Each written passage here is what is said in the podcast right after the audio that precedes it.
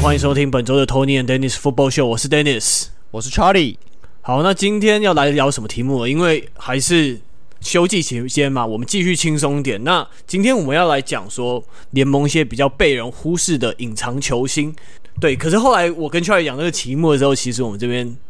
拿出来的定义不太一样。我们找了以后，就是我们有开共同编辑的那个档案嘛，然后我们开始编辑了，发现哎，奇怪，我们两个人方向还不太一样。对对，那我们做这个单元就是想说，跟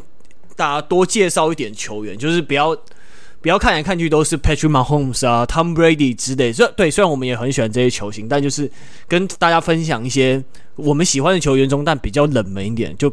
多让大家认识一下。当然，这些球员其实，在呃，我们一些比较老看球比较久这些老屁股的的群组里面，可能大部分都知道了啦。其实，但是我觉得这些球员有一些有有一些我们接下来要介绍的，他在新手的认知里面可能印象没有那么深刻。这样子，对啊。那我觉得不知道这些人其实蛮可惜的。如果你可以透过这些，你可以透过这些位置的球员，然后去认识，可以可以去看更多更深入的门道啦。好，那在正式开始之前，我们这一周又有收到一个留言，那来念一下吧。OK，好，那这个留言的账号叫做 Jack 九零零五四，那他留言内容是铃木一朗跟 TB 之前，就 Tom Brady 之前也有一个小故事。那一朗在二零一七年突然接到 Tom Brady 的简讯，想要询问一些有关他训练方法的东西，结果呢，铃木一朗。完全不知道 Tom Brady 是谁，然后看到一个不认识的号码，就直接标了一句 “Who the fuck is Tom Brady？” 对，然后这个 对啊，这个时候注意，这个是二零一七年，二零一七年的时候还不认识 Tom Brady 是一件非常神奇的事情，所以就被报道出来了。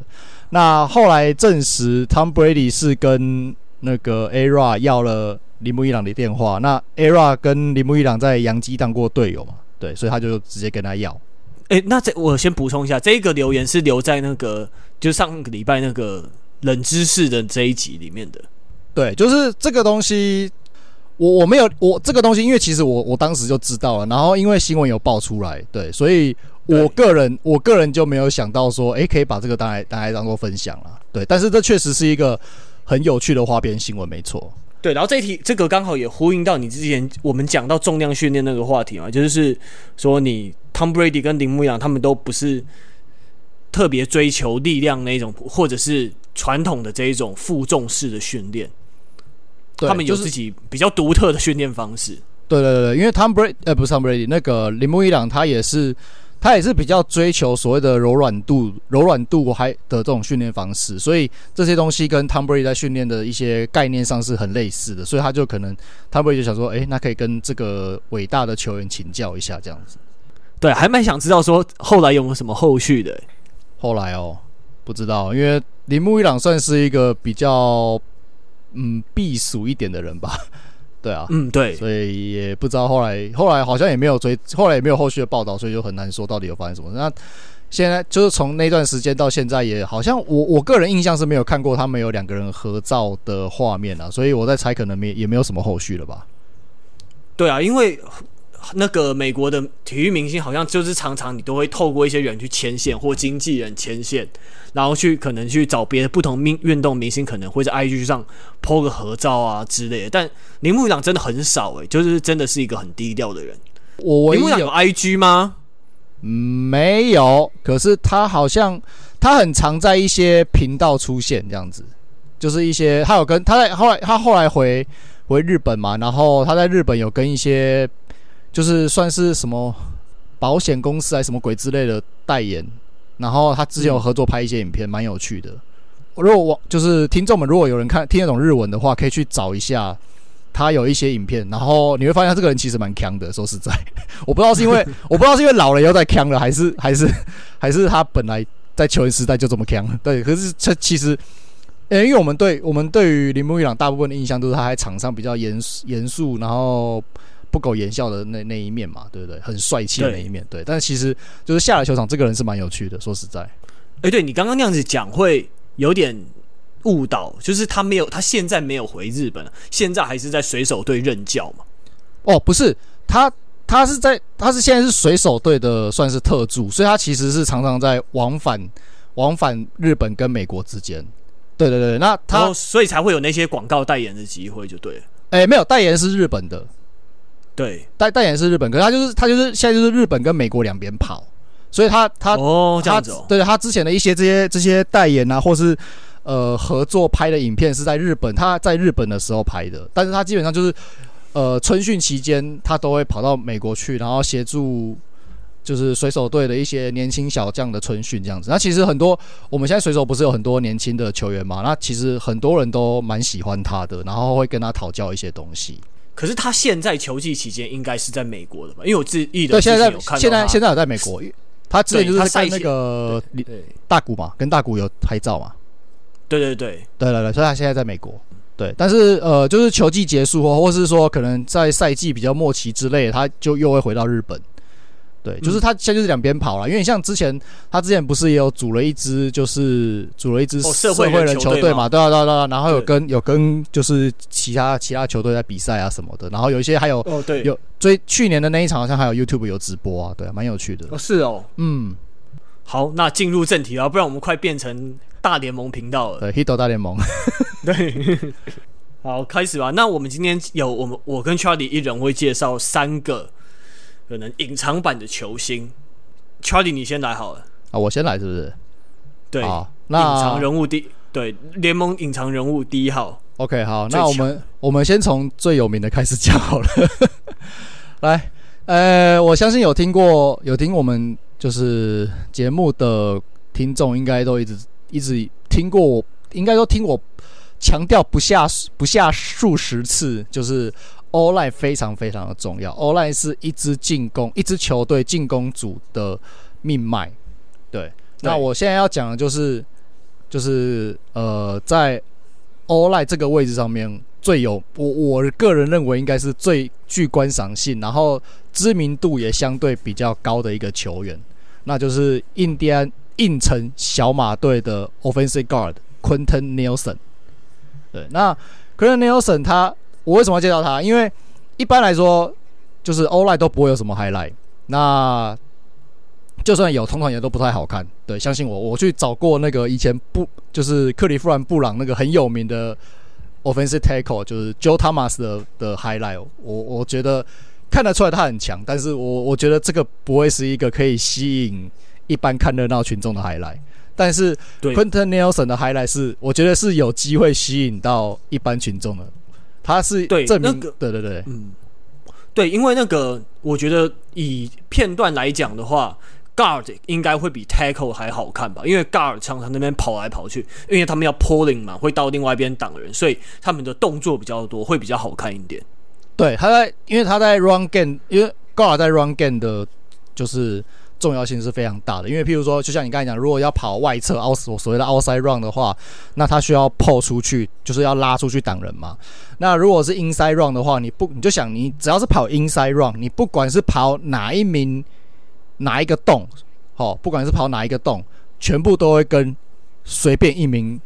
offensive guard，就是不管是左边或右边的 offensive guard 都有关系，你自己想就知道了。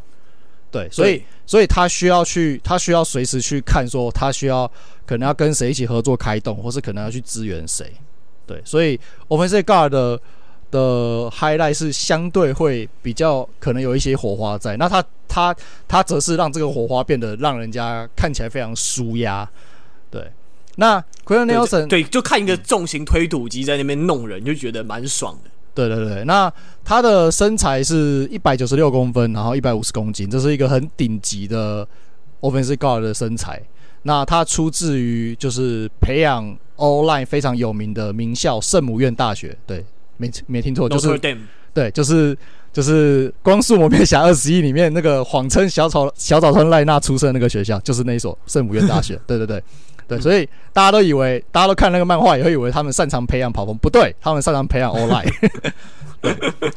OK，好，所以呃，Quenton Nelson 他在大学的时候就已经是名满全美了啦。那他在大学的最后一年就已经入选了全美代表队，对啊。然后那是二零一七年的事情，然后二零一八年他就投入选秀，那第一轮第六顺位就就选进那个小马队。然后从他第一年开始，二零一八年开始之后，每一年都入选了明星赛 Pro Bowl。对，从菜鸟年开始就、进去了，所以很强。对，那他的、嗯、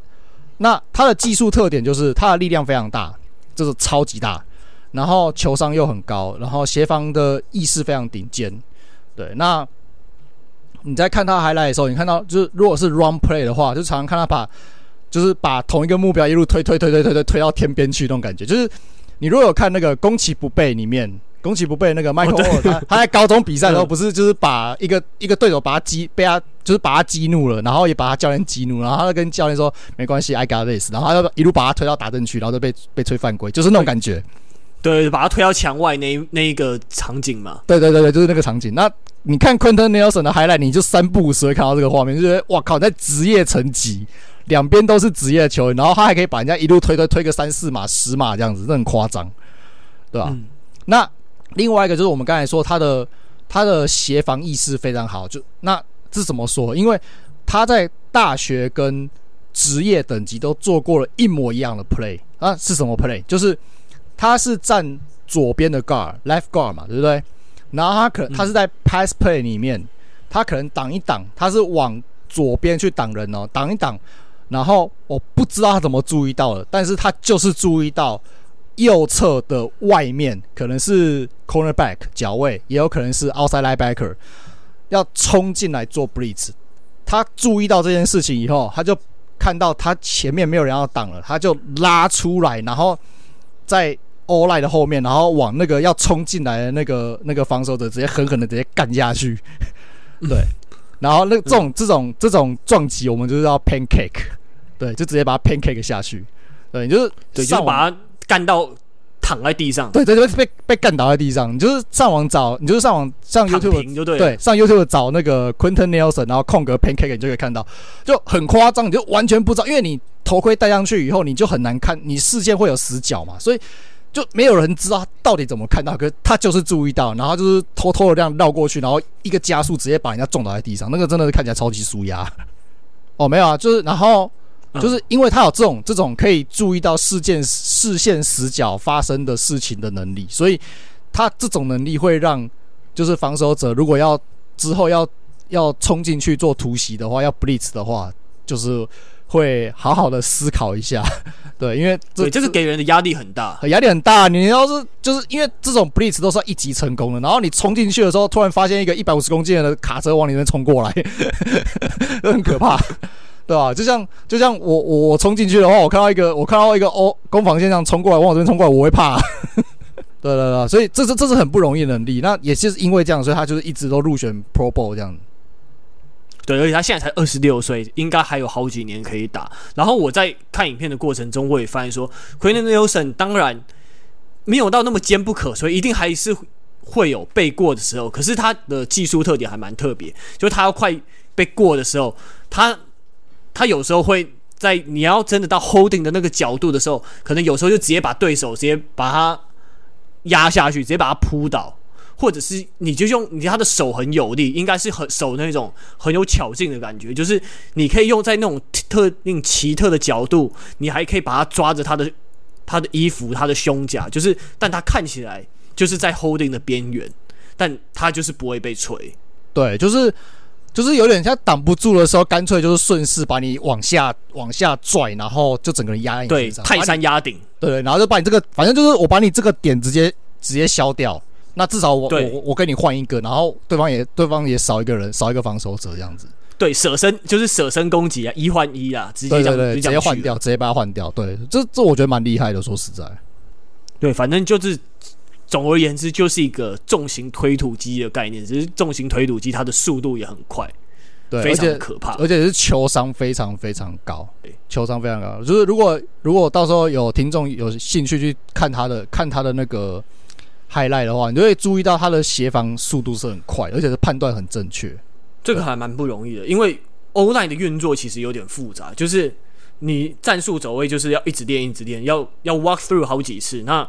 你要，你其实，在那么混乱的场景之下，你要做出正确、适合的判断，还蛮不容易的。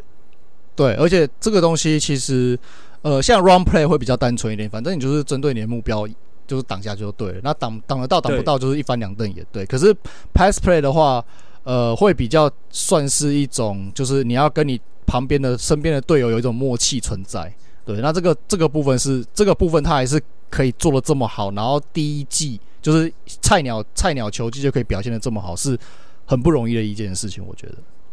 对啊，因为 pass rush 它其实不只是，诶，就是往里面冲，就是他也知道说这个东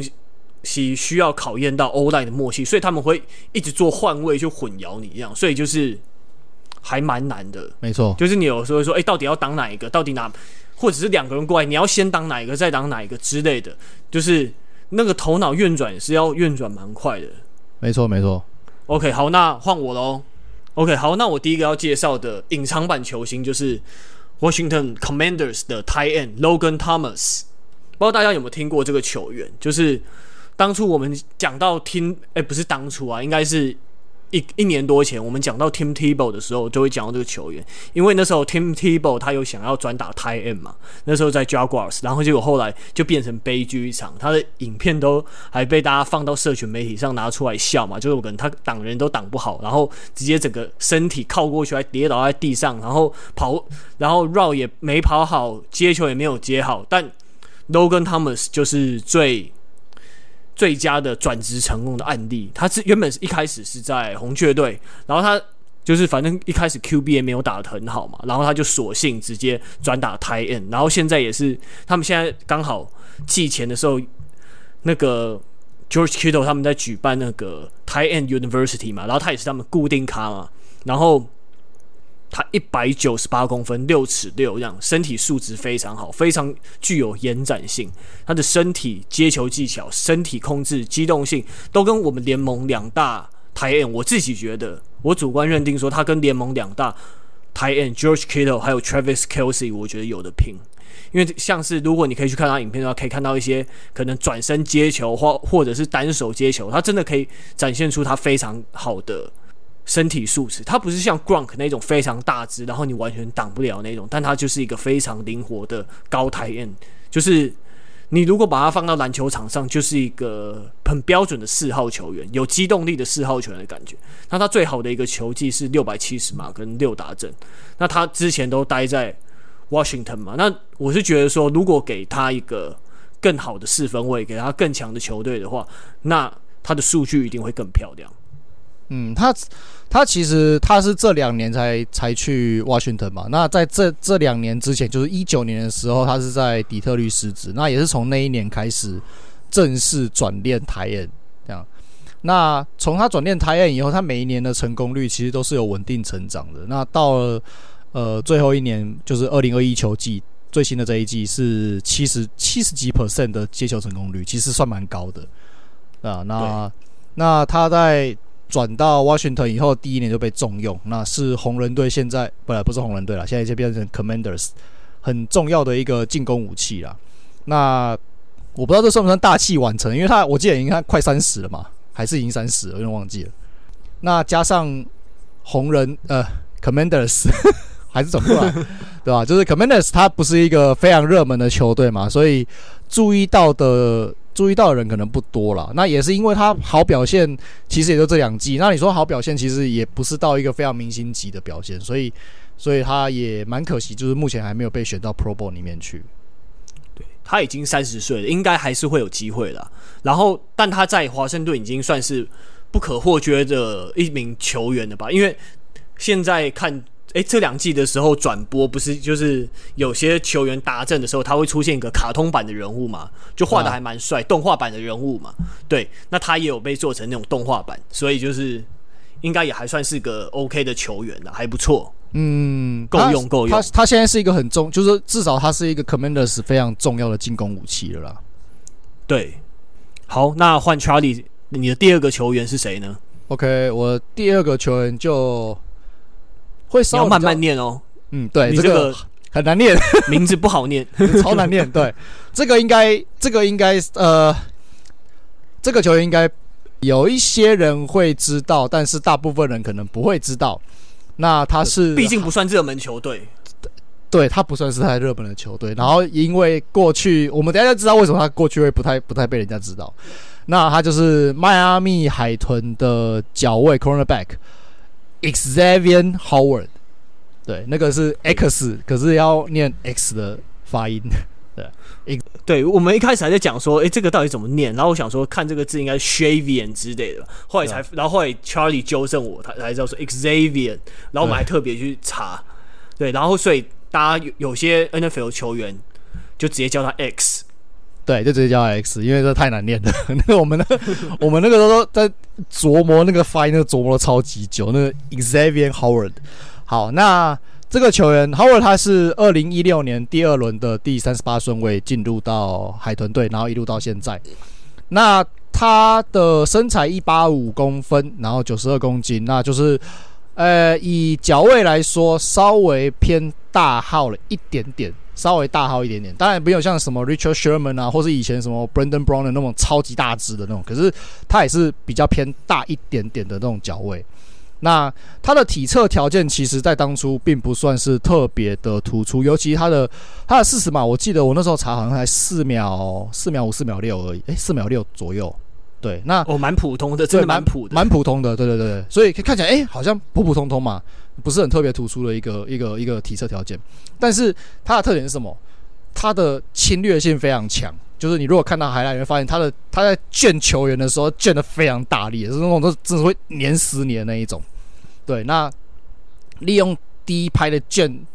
的对手，让对方很难第一步直接甩开他了以后，然后再像橡皮糖一样紧紧跟着对手这样子，然后再加上大量很大量的自己对抗。像我看他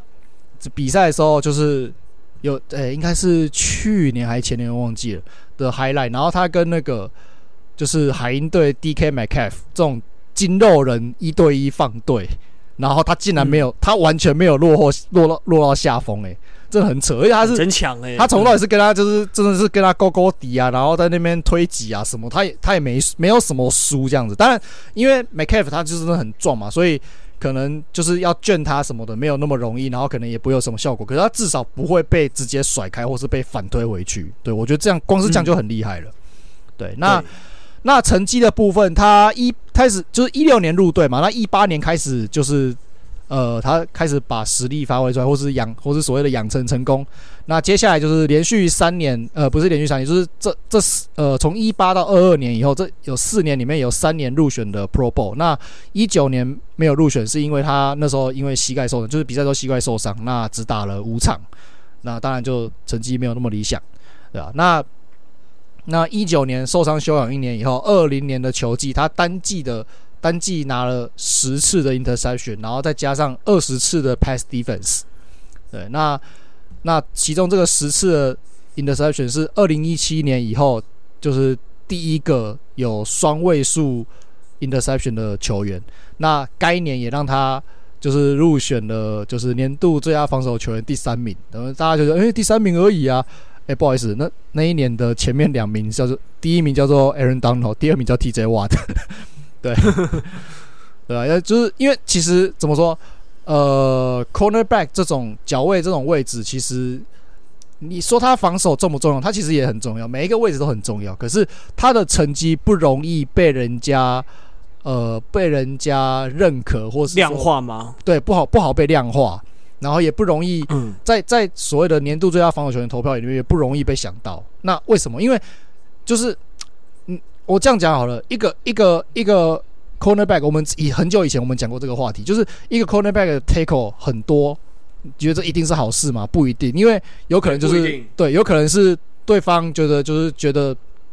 你这边有机会挑战，所以他就一直传啊，然后。然后你才有机会一直 tackle 嘛，所以这这也不一定好事。当然，我不是说 tackle 都一定是坏事，这不一定。这看这看你的打法是怎么样打的，然后你看你们球队防守形态怎样，这都完全不一定。就像 Richard Sherman 在二零一二年海鹰夺冠以后的隔年二零一三年，他的数据直接萎缩的非常严重。为什么？因为没有人敢传到那边啊，你不会没有人传到那边就不会有数据啊。对，所以在在那个。就是呃，cornerback 在脚位这个地方，它的数据是它呈现出来数据是很难真的反映出他在场上的得到的创造出的一些效果跟违和力的。对，那、嗯、那你如果说像 front seven，尤其是所谓的 pass rusher，这个就很直观了，因为你多少 sack，你多少的多少的 tackle，那个就是很真实的反映出来。你不会因为你不会因为你就是你可能 sack 或是 tackle 很少，然后别人就觉得哦，你可能有什么原因？通常不会啦，也也是有，但是但是通常这个这种这种状况的呃呃原因，这种状况的原因会比较单纯，或是比较少会发生这样的情况了。对，所以嗯，所以呃在。在年度最佳防守球员这个部分，就是脚位是比较吃亏的，对吧、啊？那我觉得他能打到第三名，然后只被前面这两尊大神挡住而已，我觉得已经是很了不起的成就了。对，然后我看的的时候，他也发现说，他习惯用手去摸着他在跟防那个球员，然后有时候会好像有点犯规边缘去偷拉一下，那有时候也可能就是用手，他习惯去去手去伸出去。找那个球员，然后让他不要说被拉开太远，来提醒自己这样子，就感觉是个诶不太一样的技巧。就是他是一个，他是一个非常擅长也非常喜欢去守所谓的，就是跟人家一对一这种 man man defense 的这种脚位，他是这种形态的脚位。对，比较，然后又也蛮 physical 一点，这一点跟 Jaren Ramsey 比较像，就是身体接触会比较多一点。没错，没错，没错。那那根据那个数据网站 PFF 的一些你内部的专家，就是根据他们的自己的创造的系统去评估，他是他们认为他是近两年来最好的 man press 的这种 cornerback。然后在即将开始这个二零二二球季里面，他在脚位里面是把它评评，就是把它评为第七名这样子。对啊，那、嗯、那我们刚才说他是一个非常非常擅长这种所谓的就是这种手 man press 的这种这种脚位嘛。那呃，有兴趣的听众可以去找他二零二零年的 highlight。二零二零年的 highlight 有一球就是大家都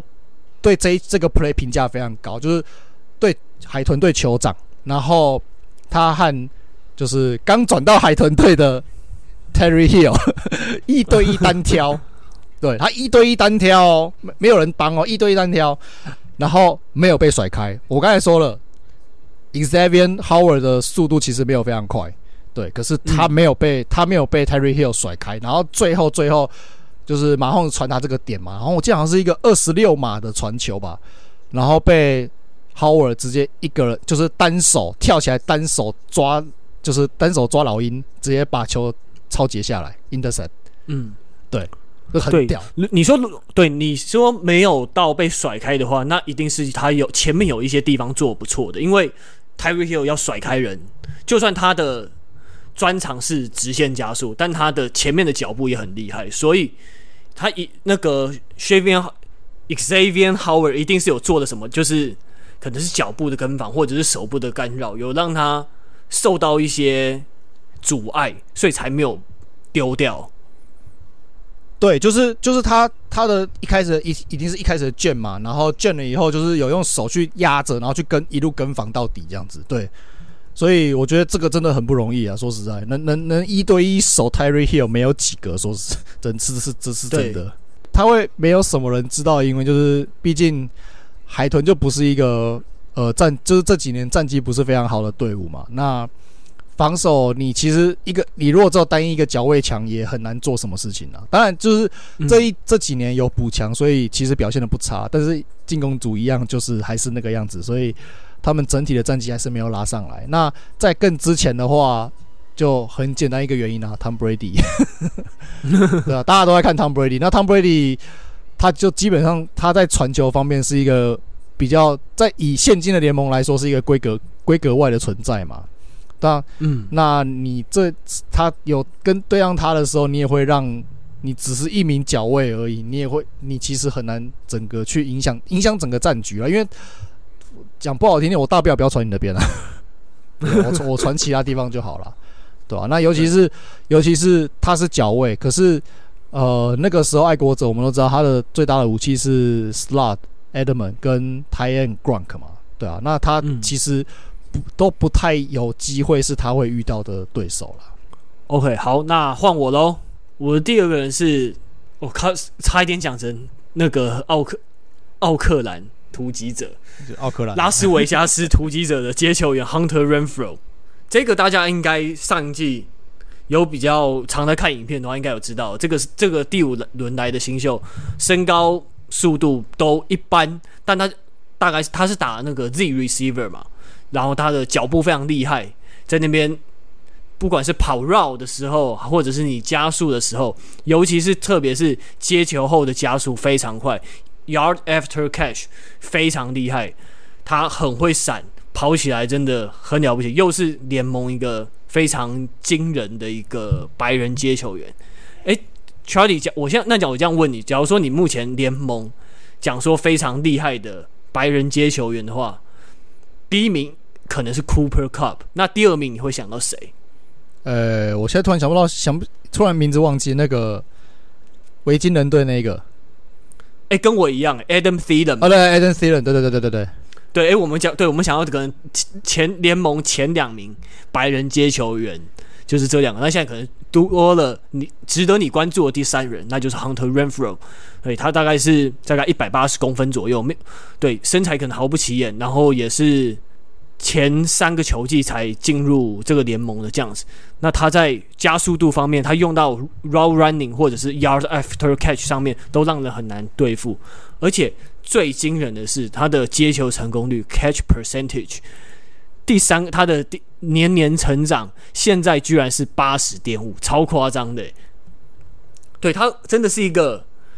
比较默默无名的 highlight 制造机吧？你看他那个可能跑直线，一个一个变速之后，或者是一个脚，一个让人有点眼花缭乱的脚步，整个变向真的很厉害。那我们来讲一下八百分那个八十点五 percent 是怎样的概念？就是假如说我们拿联盟。最顶尖的接球员来讲好了，Tyreek Hill，大家猜一猜是多少？Charlie，你猜一下，你先不要看我写出来的东西，uh, 你觉得 Tyreek Hill 成功率大概是多少？还有 Stephon Diggs，Tyreek Hill 这两个等级大概都都是六十趴上下吧，六十七十趴，有七十趴吗？没有，不到，不到七十趴，那大概知道那个大概六十趴吧。对，Tyreek Hill。是六十九点八趴，嗯哼，然后 Stephen Diggs 是六十二点八，哦，这么低哦，所以，对啊，所以你才知道说，所以看到这个数据，你才知道说，哇，原原来这么顶尖的接球员，这两个都是一个速度顶尖，一个脚步顶尖，你要在 NFL 接到球就已经那么难了。那 Hunter Renfrow，你说对，Derek Carr 也是不错的四分卫，但绝对。没有可能刚刚讲到两位四分卫，两位接球员的四分卫那么厉害，一个是 Patrick Mahomes，一个是 Josh Allen，两个美联现在两大巨头。那 Derek Carr 当然也不错。那你 Hunter Renfro，他比较不是接那种一对一的高难度长传球，他有时候会跑到内侧，有时候跑到外侧，然后有时候接比较短的，用速度来拼。但八十点五趴是非常恐怖的数据。对啊，而且他算也算是今年才打出来啊，因为你刚才说，你说他是一百八十公分吧？我查到，我应该说我查到的资料跟我看在电视上看到的感觉，我觉得他没有这么，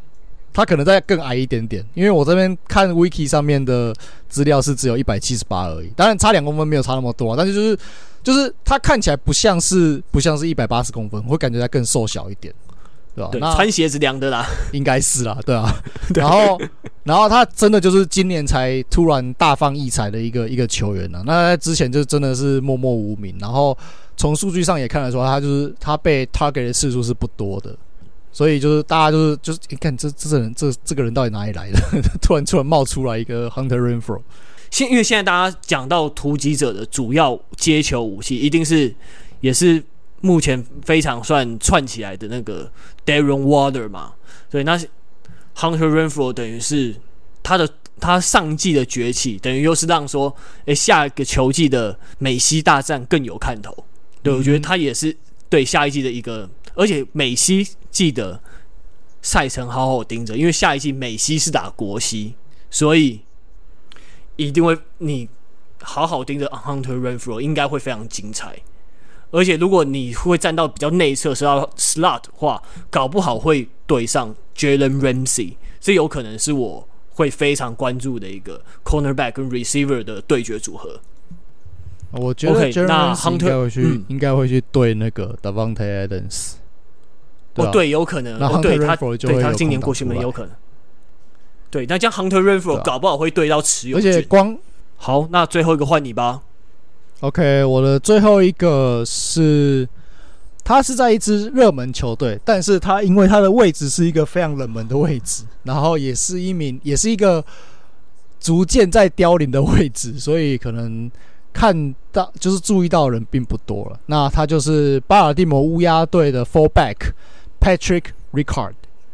对，那哇，这个我真的没听过。对，因为呃，fullback 其实真的是一个越来越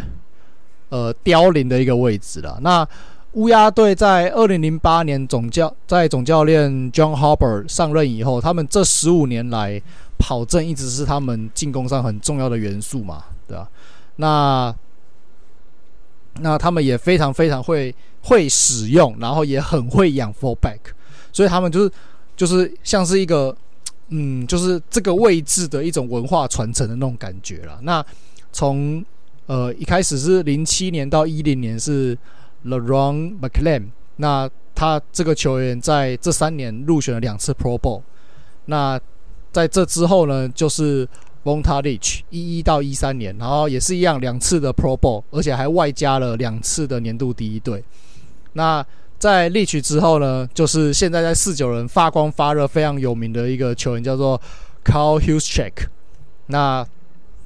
他是他是一三到一六年就直接跟历取无缝接轨。对，那在这三年的时候，他入选了一次 Pro Bowl。那因为他在一三年才进来球，就是进来 NFL 的，所以他就是这三年有点像是培养他的那种感觉。所以他其实是他虽然只入选了一次 Pro Bowl，可是那是他在乌鸦最后一年，就是一六年的时候。那他去了，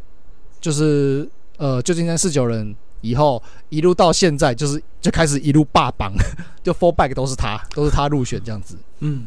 对吧？那。Patrick Ricard 就是乌鸦队现在最新力作，那就是从 Juszczyk 离队以后，一六年离队，然后一七年开始到现在，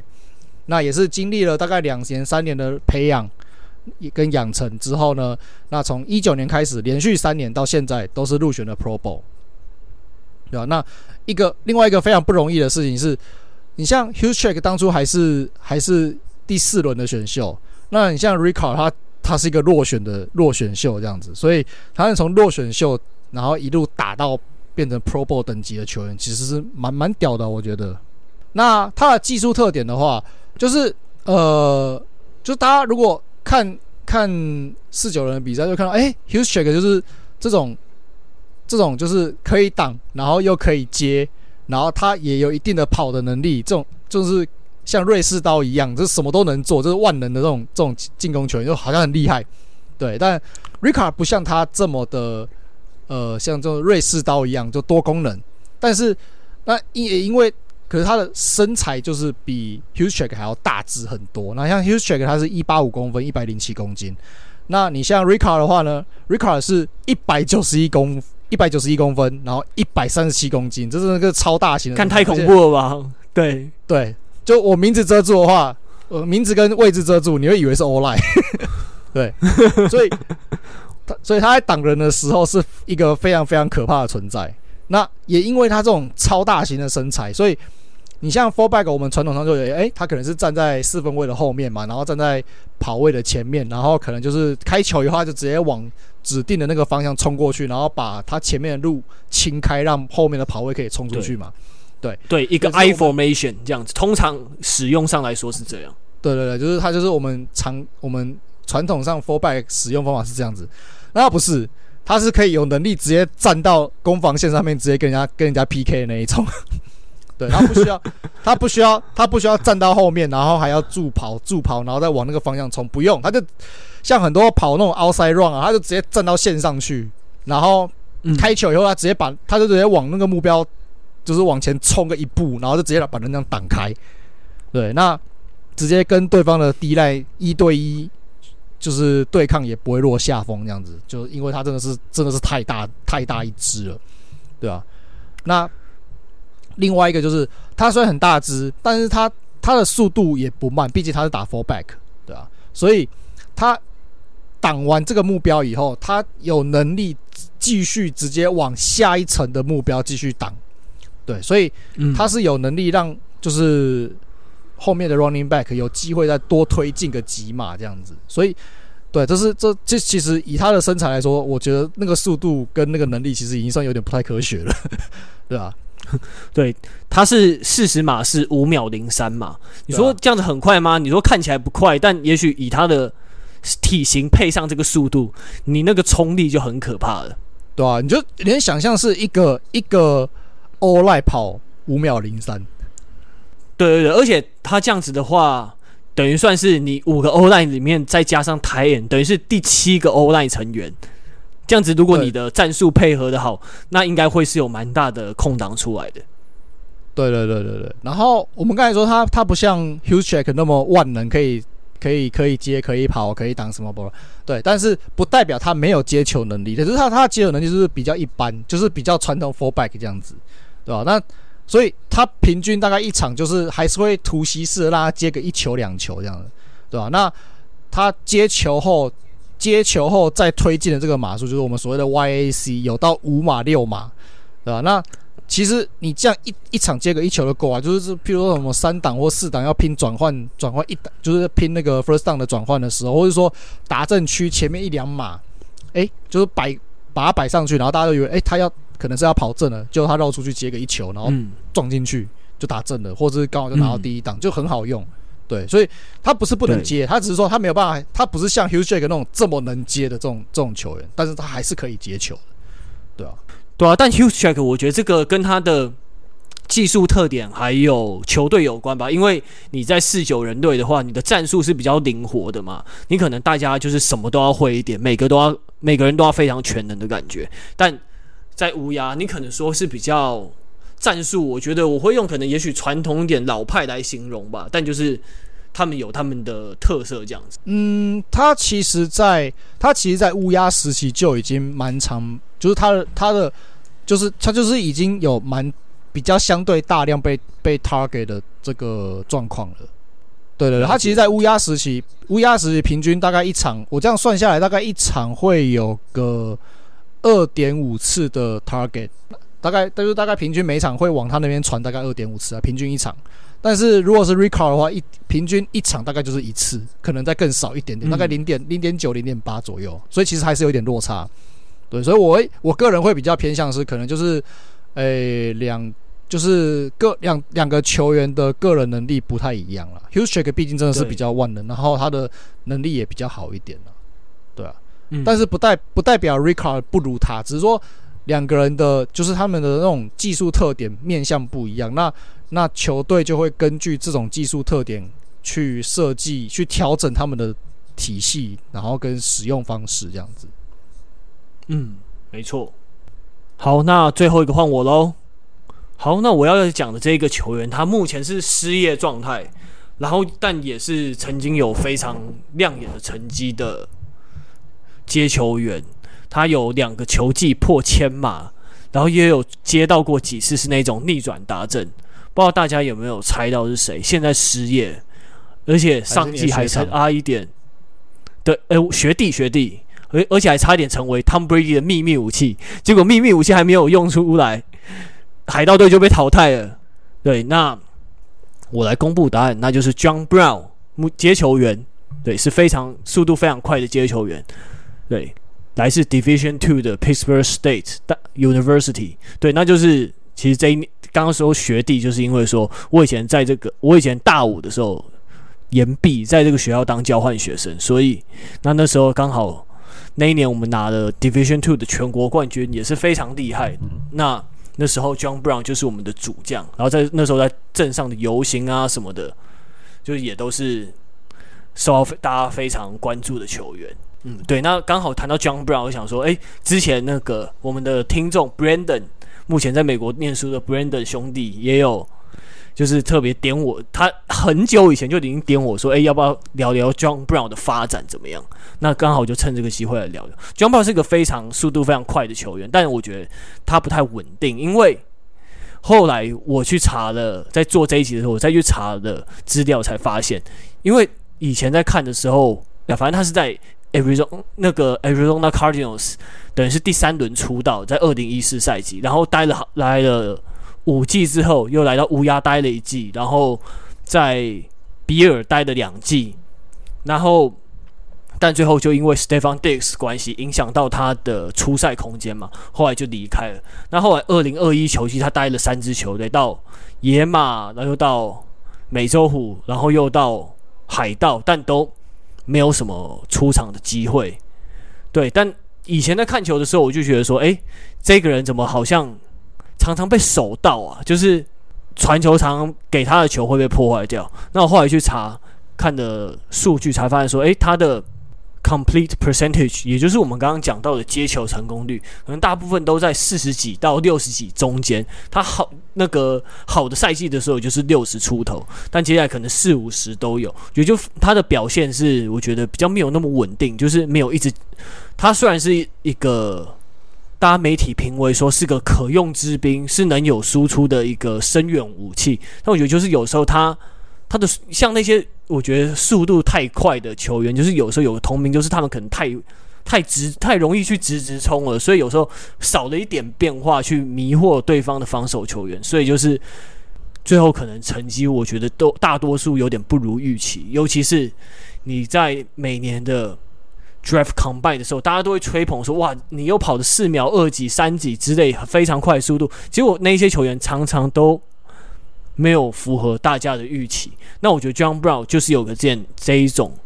例子的感觉，就是速度快真的不一定吃香。你速度那么快，你得先摆脱防守者，你才有时间加到那个速度，然后再去接球。对，那至于速度，大家可以回去听前面几球 John 教练那一集。就是啊，就是像你刚才讲，就是他速度，他速度其实很，他虽然很快嘛，可是他的接球成功率真的太不稳定了，对啊，那。你说四十到六十趴，其实他就是两个千马赛季，就是大概是六十趴了。那剩下来的其实就是大概四十趴，甚至他有一季是只有三十几趴的那个成功率。所以，嗯，而且你要想哦，他他是一个他是一个所谓的 deep threat runner，就是那种深远目标的这种这种威胁嘛。那其实呃，就算在 NFL 传球这么这么长，在做传球的战术的这种情况下。然后我们常常看到 highlight 都是一些丢一些很很远的球，然后被被这样整个美记接到。但其实这些 play 都是占整个比赛很少的一部分。你可能就是整场比赛就大概是十 percent 的长传，或是十十五 percent 的长传。嗯、假设啦，对啊，对。那所以长传的机会并没有那么多。那机会没有那么多的情况下，我好不容易前面我可能前面 set 就是做一些 set up play。就是做了好几好几层 set up play，然后就是我要在这一个这一个长传里面，就是要给你一枪毙命要 touchdown 的，结果你没接到，那 对就会非常会会非常可惜，那就是整就是总教练可能也会非常扼腕呐，对吧？所以所以这就是这种一箭穿心，就是要直接给你死这种 big play，就是就是要成功的 play，结果你的如果你的接球成功率只有三十几趴，那。那对于一个总教练或是一个进攻教练来说，那其实是真的是会不太令人放心了。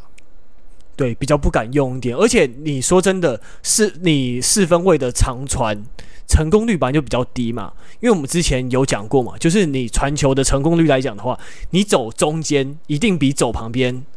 高，即完成率高。那你走短的一定比长的还高嘛。那有时候你的长传球又是要走长的，然后又是要再走边线，那真的。成功率本来就已经低了，但如果你这个人的可能摆脱能力不够好，或怎样，或者是没有能及时甩开去争取，或者是你去跳很高去争球，去做那种非常变态的滞空的话，那就是那真的会很不好用，啊。然后我们就很简单用数学来算嘛，呃，一场比赛进攻的 play 都大概五十到六十个 play，我们算六十好了。那六十个 player，我们假设有二十趴。二十趴是长传，那就是乘以零点二嘛，所以就是零点二乘以我们算六十好了，所以是十二十二十二球的长传。那十二球长传不可能每一球都丢给你嘛，所以好，就算你是你是比较就是稳定上场，然后是专门跑这种比较深远威胁的球好了。那十二球里面我给你六球好了，那这六球、嗯、六球你只有三十趴的话，就是你只会接到两球。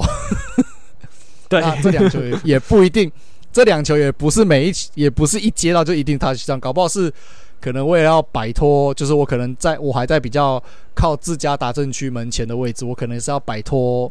摆脱这个就是不利的这种处境，我可能是所以我故意丢远的，然后可以一口气一口气摆脱这个状况的这种这种也不一定嘛，对吧？所以你你这样算算下来就知道嘛，就其实是这个这个这个几率，就是你这个接球成功率的情况下，进攻效率会被你拖得很惨，对啊。那尤其是我刚才这个，嗯、我刚才这个都是已经算是比较 favor 球员的算法了，都还是这个样子的。那如果是实际情况，一定是会更糟糕的。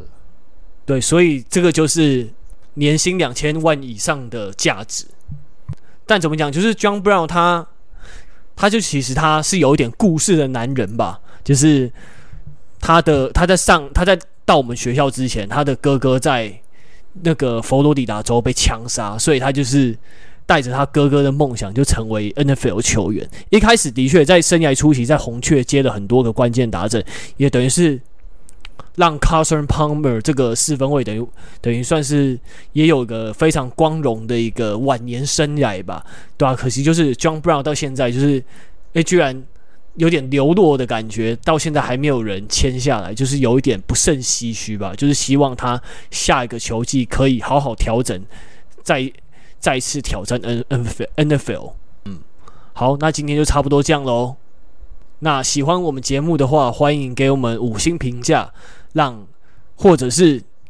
推把我们的节目推荐给可能会喜欢美式足球的朋友。那也欢迎在我们的。